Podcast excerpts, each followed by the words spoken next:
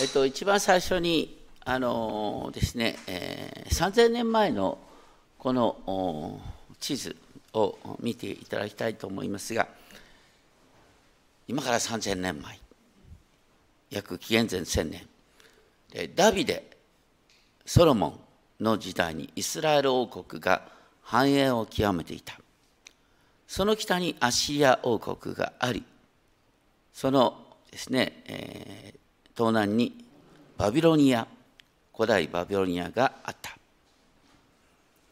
でそれが次に進んでいただきたいんですけれども、アッシリア帝国という形になって、アッシリアはあの世界最古のですね、異民族を含めた大帝国、なんとエジプトをも支配する大帝国になった。この時にバビロニア、またバビロン帝国っていうのは、あのね、え、ちらっとスサと書かれてありますが、まあ、その辺りであの細々と独立を保ってたんですが、それがあの次の写真を見せてほしいんですが、えー、この新バボリ新バビロニア帝国っていうことになって、これがあのアッシリアを滅ぼして、えー、とエジプトと二大帝国として全世界を治めていた。でいわゆるバビロン保守っていうのがありますね。それはエルサレムがバビロン帝国によって廃墟とされ、えー、エルサレムの主だった人々がバビロンに引っ張っていかれた。神様がさっきのアッシリア帝国を用いて北王国イスラエルを滅ぼし次は新バビロニア帝国を用いてユダ王国を滅ぼした。そういう文脈の中でですね神様がアッシリアはアッシリアとかバビロンを用いたんだけどこのイザヤの時代ですね人々が見たのはアッシリア帝国に過ぎなかったんですが13章になってですね、イザヤ書13章をご覧いただきたいんですが、バビロンについての宣告といって、まだ大帝国になってないバビロンの滅亡を告げるという不思議な展開になっております。そして、ここであの興味深いのは、ちょっと飛びますが、13章4節5節を見ていただきたい。13章4節の3行目を見ると、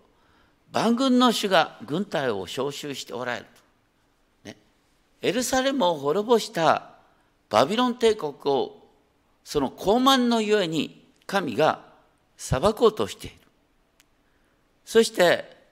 ですね、諸国の軍隊を集めてバビロンを滅ぼすんだ。と言っています。そして言われるのは5節6節遠くから遠い地から天の果てからっていうのは当時の感覚では天の果てっていうのはあのね、えー、ここに映るメディア帝国だとかペルシャだとかそういうところの国々を用いてあのバビロンを滅ぼそうとしている。と言って13章6節。泣き叫べ主の日は近い。聖書には繰り返し主の日っていう表現が出てきます。で新約だけを読む人がね主の日っていうとあ世界の終わりねって思うんだけど旧約の中では世界の終わりっていうのは主の日っていうのはまああのこう大帝国の滅亡ということで描かれています。だからバビロン帝国の滅亡がまさに主の日として出てくる。6節は主の日は近い。そしてその時に13章7節8節すべての手が垂れ下がり気力を失うって書いてあるのは手が垂れ下がってすべての人の心をなえ彼らは押し惑うて武力を誇ってたバビロンが今滅ぼされるんだよ。そういう中で9節見よ主の日が来る」と言ってその時に起きるのが10節天の星天の星々またその星座たち単数形にするとオリオン座なんですがこれは複数形ですから星座たちというふうに言った方がいいかなと思います。星が光を放たない。また太陽は日の出から暗く月も光を照らさない。イエス様の予言でね終わりの日に主の日の現れの時に太陽は暗くなり月は光を放たないってイエス様おっしゃったけどそれはこのイザヤ書の引用でもあるんですよ。太陽が暗くなるっていうこととバビロン帝国の滅亡がセットに旧約聖書の中では記されているというのは興味深いことです。そして13章13節神の怒りそれは燃える怒りによって神は天を震わせ大地はそのもといから揺れ動く。その時に13章17節私はメディア人を奮い立たせる。この地図にあるですねあのメディア帝国っていうのがありますが要するにメディアを用いてバビロンを滅ぼす。彼らはねあの滅ぼすこと自体を喜びとしている。銀とか金よりも滅ぼすことに喜びを感じるなんて書いてあるね。そして13章19節では原文の順番ではこう書いてある。13章19節。こうしてバビロン諸王国の誉れカルデア人の輝かしい誇りは神がソドムとゴモラを滅ぼした時のようになる。ソドムとゴモラは天からの陽の日で一瞬のうちに焼き尽くされたバビロン帝国は外国の外国の軍隊によって滅ぼされるんだ。でそのバビロンの滅亡がイスラエルに救いになるというのが14章1節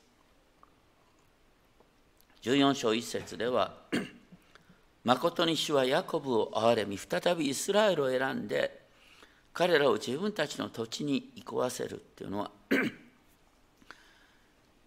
バビロンの滅亡がイスラエルの救いになるって話。そして14章2節イスラエルの家は主の土地で自分たちを捕らえたものを捕らわれ人にし自分たちを追い立つものを支配するようになると言って立場の逆転が起きる。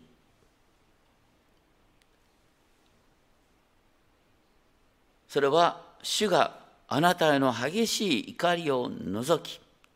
あなたを生こわせるから。神はアッシリア帝国やバビロン帝国を用いてイスラエルを苦しめた。それは神の怒りの表れだった。でも今度はバビロン帝国を滅ぼすことによってあなたを生こわせるんだ。というふうに書いてある。14章7節を見るとその結果全地は安らかに濃い喜びの歌声を上げる。バビロン帝国の滅亡をみんな喜ぶ。さらに14章8節を見るともみの木やレバノン杉でさえバビロンの王が倒れ伏したことを喜ぶ。それはバビロンの王があまりにも残虐だったから。そして14章9節でさっき読んだところですが読みヘブル語でシェオールですがこれは死者がですね、え、落とされるところその読みっていう言葉が擬人化されて読みは下界で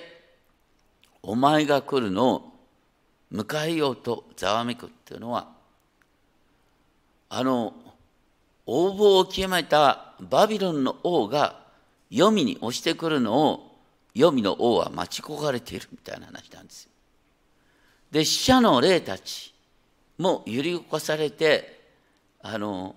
バビロンの王に語る。14章11節。これ面白い表現ですね。お前の誇り、お前のことの根は黄泉に落とされ、お前もね、アシリアと同じように本当に高ぶってたけど、今、なんと惨めになったか、すべてを失って、お前の下にはウジ虫が、上には虫けらが多いとなっている。っていう高ぶった王国に対する裁きが宣言される。そして14章12節から14節の箇所っていうのはこれはよくねあの皆さんあの最初の時こういう疑問を持つんで「サタンは、ね、どうやって生まれたんですか?」って言った時に、ね、決まって引用されるのがこのイザヤ書14章12節から14節なんです。でも旧約の中では厳密に言うとサタンがどうやって生まれたかなんて書いてないんですよ。旧約聖書ではこのイスラエルの神が全世界の創造主だ。サタンでさえも神の御手の中でしか動けないっていうことが強調されるからサタンの誕生の中については書かないんです。でも、これをサタンの誕生として引用するのは決して間違ってはいない。14章12節どうしてお前は天から落ちたのか明けの明星暁の子よそれは彼らの高ぶりのゆえであるってことなんですが 14章13節14節お前は心の中で言った。私は天に昇ろう。神の星々のはるか上に私の王座を上げ、北の果てにある会合の山で座につこう。三つの頂に登り、糸高き方のようになろう。糸高き神のようになろうと言った。それに対して14章15節だがお前は黄泉に落とされ、穴の底に落とされるんだ。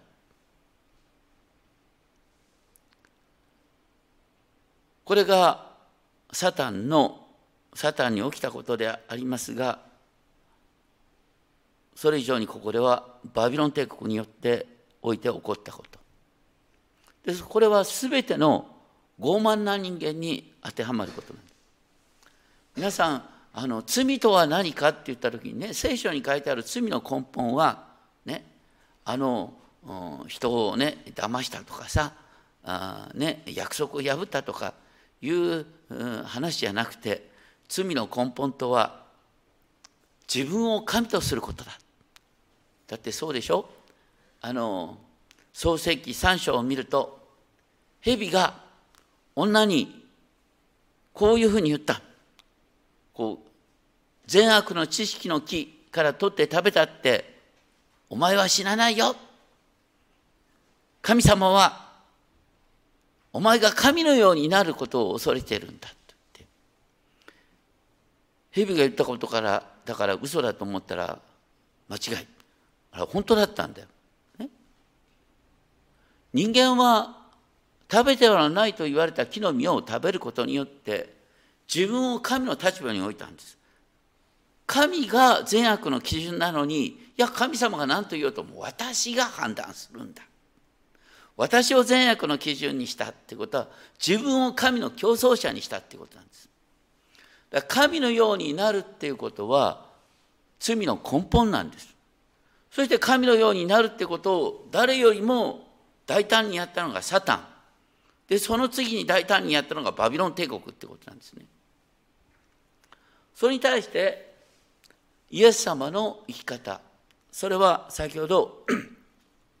黙想の中で読みましたがピリピリ人の手紙の2章の6節から9節でいわゆるキリスト参加ということで描かれる。キリストは神の見姿で現れるのにご自分を虚しくしてしもべの姿をとり人間と同じようになられ自分を低くして十字架の死にまで従われた。それゆえ神はこの方を高く上げてすべての名に勝る名を与えられた。イエス様は徹底的にご自分を低くすることによって反対に神によって高くされたんだ。だからイエス様は、ね、自分を高くする者は低くされ自分を低くする者は高くされるっておっしゃったのはそれから来てる。そして14章16節17節では、ね、バビロンに対してお前を見る者はお前について思いを巡らす。この者が地を震わせ捕虜たちを家に帰さなかったあの横暴な国なのか今や影も形もない。そして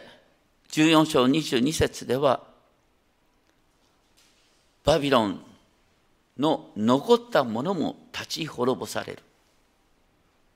イスラエルの残り物残りのものは再び立ち上がるんですがバビロンの残ったものは立ち滅ぼされる。さらにそのことが14章24節25節でかつてアッシリアの滅亡について10章5節から19節書いてましたがそのアッシリアも基本的に同じなんだ。14章24節必ず私の考えた通りことはなり私の測った通りに成就するっていうのは神様がかつてアッシリアをイスラエルをね滅ぼす道具として使った。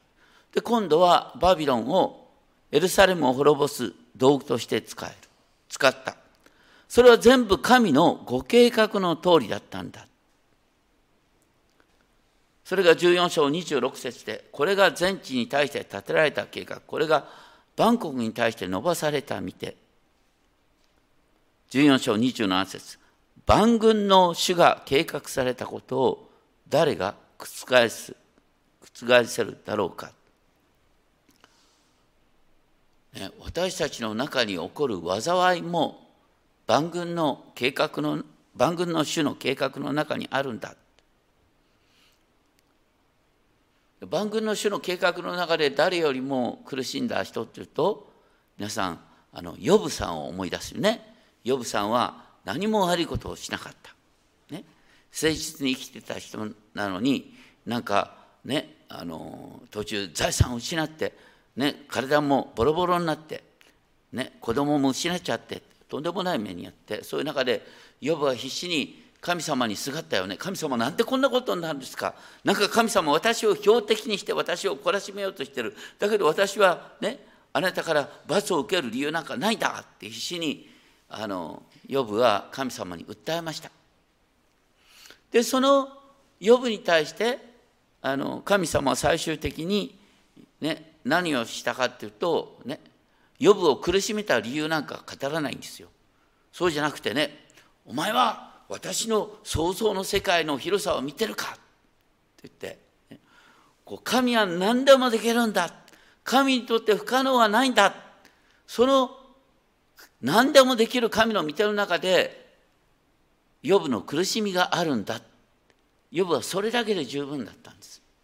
自分の苦しみが全能の神の支配の中にあるっていうことを分かっただけでよかったんです。だからそこからですねあなたには全てができることどんな計画も成し遂げられることを今私は知りましたとこあのドリーマーの曲になりますけどもとにかく神様は何でもできるんだということで納得したということですね。ですから私たちが知るべきことは何かっていうと、ね、いろんな悲惨があるけれども神の御手の中にある。でその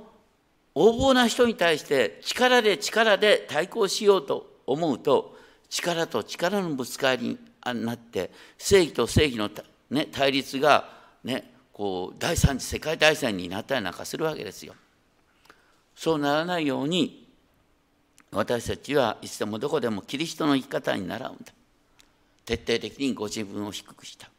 そしてキリストの生き方を習う者によって世界に平和が広げられるんだ。やがて、ね、義の宿る新しい天と新しい地が実現するんだっていうのが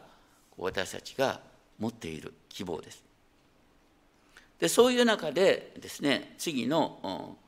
展開なの14章28節からアハゾーが死んだ年ということでちょっと次の写真を、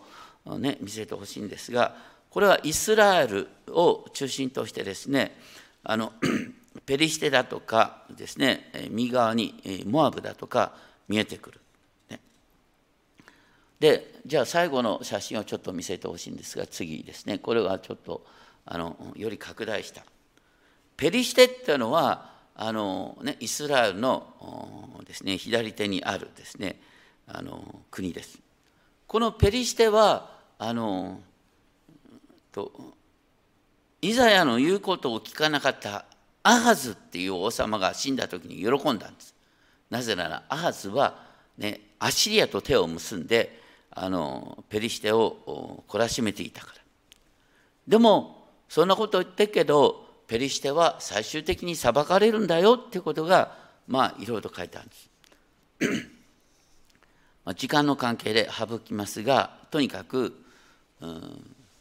ペリシテっていう国は世界最初の鉄の武器を用いた国だったんですけれどもこのペリシテは神の前から消える。アッシリアも、ね、バビロンもペリシテももう地上のどこにも影も形もない。そういう中で15章14章あごめんなさい。15章1節からモアブに対する宣告がな15章1節モアブ、ね、ここにちょっと映ってますでしょ？モアブっていうのはあの視界のですね東側の国でロトの子孫あのルツの故郷ですねでモアブはダビデの時もこのちょっと前のウジアの時もユダ王国に服従しながら国として存続していた。そのモアブが15章1節から4節ねアッシリアの攻撃によって一夜のうちに荒らされモアブは泣き叫ぶ。でも15章5節を見ると主ご自身が私の心はモアブのために叫ぶとおっしゃる。それはどうしてかっていうと、モアブはやはりロトの子孫だから。モアブの痛みを自分の痛みとすると言いながら皮肉なの15章9節を見ると私はさらにリモンに災いをもたらすと言ってねモアブの中心都市のリモンに一頭のライオンを送ることによってさらに苦しめるかねあのモアブのために泣くと言ったりですねでもなお懲らしめざるを得ないんだっていう神様の葛藤が書いてあるんです。それで16章1節になってモアブに向かってね子羊をこの国の支配者に送れっていうのはまあ娘シオンだからエルサレムに救いを求めるようにってモアブモアブに対する呼びかけが出てくる。どうしてかっていうとこれもねちょっとあの時間を超えての話になるんですけれどもそのエルサレムにおいて一つの王座がね5節16章5節一つの王座が恵みによって固く建てられるからって言って今のエルサレムは何の頼りもならなく頼りもならないように見えるかもしれないけどエルサレムに新しい王座ができるんだよ。16章5節。ダビデの天幕で真実を持ってそこに座す。座す。そして裁きをし公正を、うん、公正な義を行う者がそこに立つ。これは何ですか？これはイエス・キリストの誕生。イエス・キリストがダビデの子としてエルサレムを収める。だからこうなったらもうもう時間を飛び越えて、うん、世の終わりになっていくんですけれどもとにかくモアブが頼るべきはイスラエルの神であるっていうことを訴えてる。でも16章6節で我々はモアブの高ぶりを聞いた。彼は実に高慢だ。その誇りと高ぶりと不遜さ。その自慢話は正しくない。って言ってモアブっていうのはねイスラエルに服従せざるを得ないようなちっぽけな国だったんだけどそのちっぽけな国が傲慢だ高慢だ、ね、不損だって言われてるんです。これは結構私たちの身近なところでもあり得ることなんですね。私たちの周りにもいろと生きにくさを抱えてる人がいる。でもその生きにくさを抱えてる弱い人が時にやっちゃうのは何かというと、ね、強い人を操作するんですよ。自分の弱さを武器に強い人を操作する。本当はね謙遜じゃなくてねこう心の底でですねああの人今度この人にすがろう。今度はこの人にすがろうってやってる。だから謙遜なようで実はとてつもなく傲慢な発想を持っている。それがモアブの問題なんだ。そのモアブの傲慢に対して神の裁きが下るっていうのが16章7節から7節9節11節とそれゆえっていう裁きが出てくる。第一の裁きはねモアブのですね名産だった干しぶどうの菓子食べられなくてかかりするよって。16章9節ではそれが私はヤゼルの嘆きとともに嘆くっていうのはブドウの木がヤゼルっていう北の地まで伸びてたんだけどそれがなくなっちゃう。でそれであの9節はこのように訳した方がいいね。それが私はヤゼルの嘆きとともに嘆く。っていうのはモアブの嘆きとともに私は嘆く。そして私は私の涙でモアブを濡らすと言ってモアブのね没落を神ご自身が嘆くんだと言って。さらに面白いのは16章11節。それゆえ私の腹渡は盾ごとのように罠なくって訳すことができる私の腹渡は盾ごとのように罠なくモアブのために、ね、神様が、ね、アシリアを用いてモアブを滅ぼすんだけどでも神ご自身がモアブのために嘆いているんだよ。これイスラエルに対する場合も同じなんです。神様はアシリアを用いてイスラエルを滅ぼしながら神の腹渡がわなないているエルサレムを滅ぼしながら神の腹渡がわなないているでも神は裁きを下さざるを得ない。そういう葛藤が聖書の中に出てくる。主は神の民と共に嘆かれる方。しかしあらかじめ警告した警告をなしにすることができないから神は私たちを苦しめざるを得ないことがあるんだよ。そういう中で今日全体を通してですね覚えていただきたいのは何よりも傲慢な国は神が裁く。傲慢な国の中に徹底的に力を持った国もあればまた力のない傲慢さもある。大切なのはいつでもどこでも神を覚えること。主は預言者エレミアを通してこうおっしゃった。知恵ある者は自分の知恵を誇るな。つわ者は自分の強さを誇るな。富む者は自分の富を誇るな。誇る者はただこれを誇れ。悟りを得て私を知っていること。天地万物の創造主を知っているってこと自体が私たちは誇りにすべきことだ実は誇りっていうのはとても大切なんです。皆さんがね誰かに仕事をお願いする何かあのお願いするとした誇りのない人に仕事を頼んだらダメですよ。仕事をお願いするべき対象は誇りのある人じゃないといけない。誇りのない人は都合が悪くなったらコロッと変わるんです。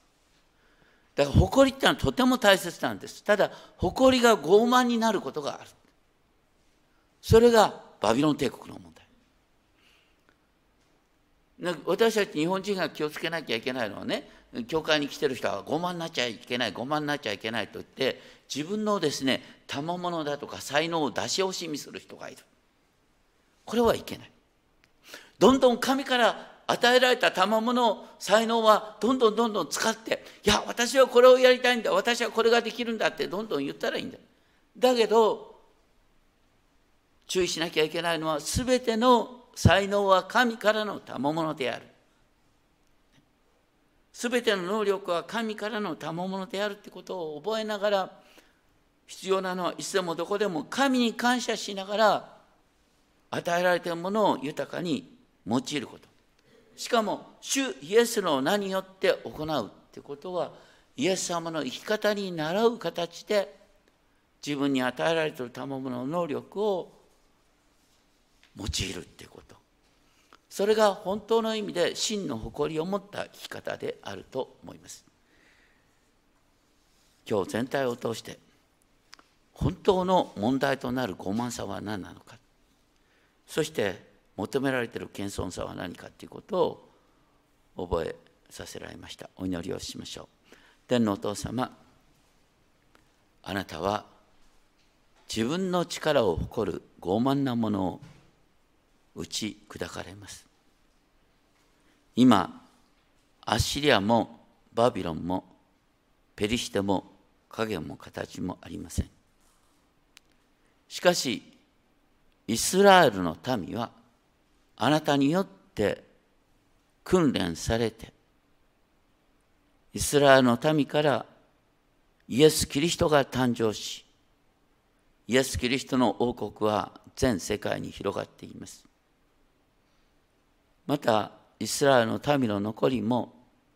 現在イスラエルにおいてあなたを礼拝しています。どうかあなたの前にへり下ることの大切さを改めて覚えさせてください。一方私たちの周りで傲慢に振る舞っている人がいますが彼らは本当に時が来たら神の厳しい裁きを受ける。現代のロシアのプーチンもやがて厳しい裁きを神から受けると思いますがどうか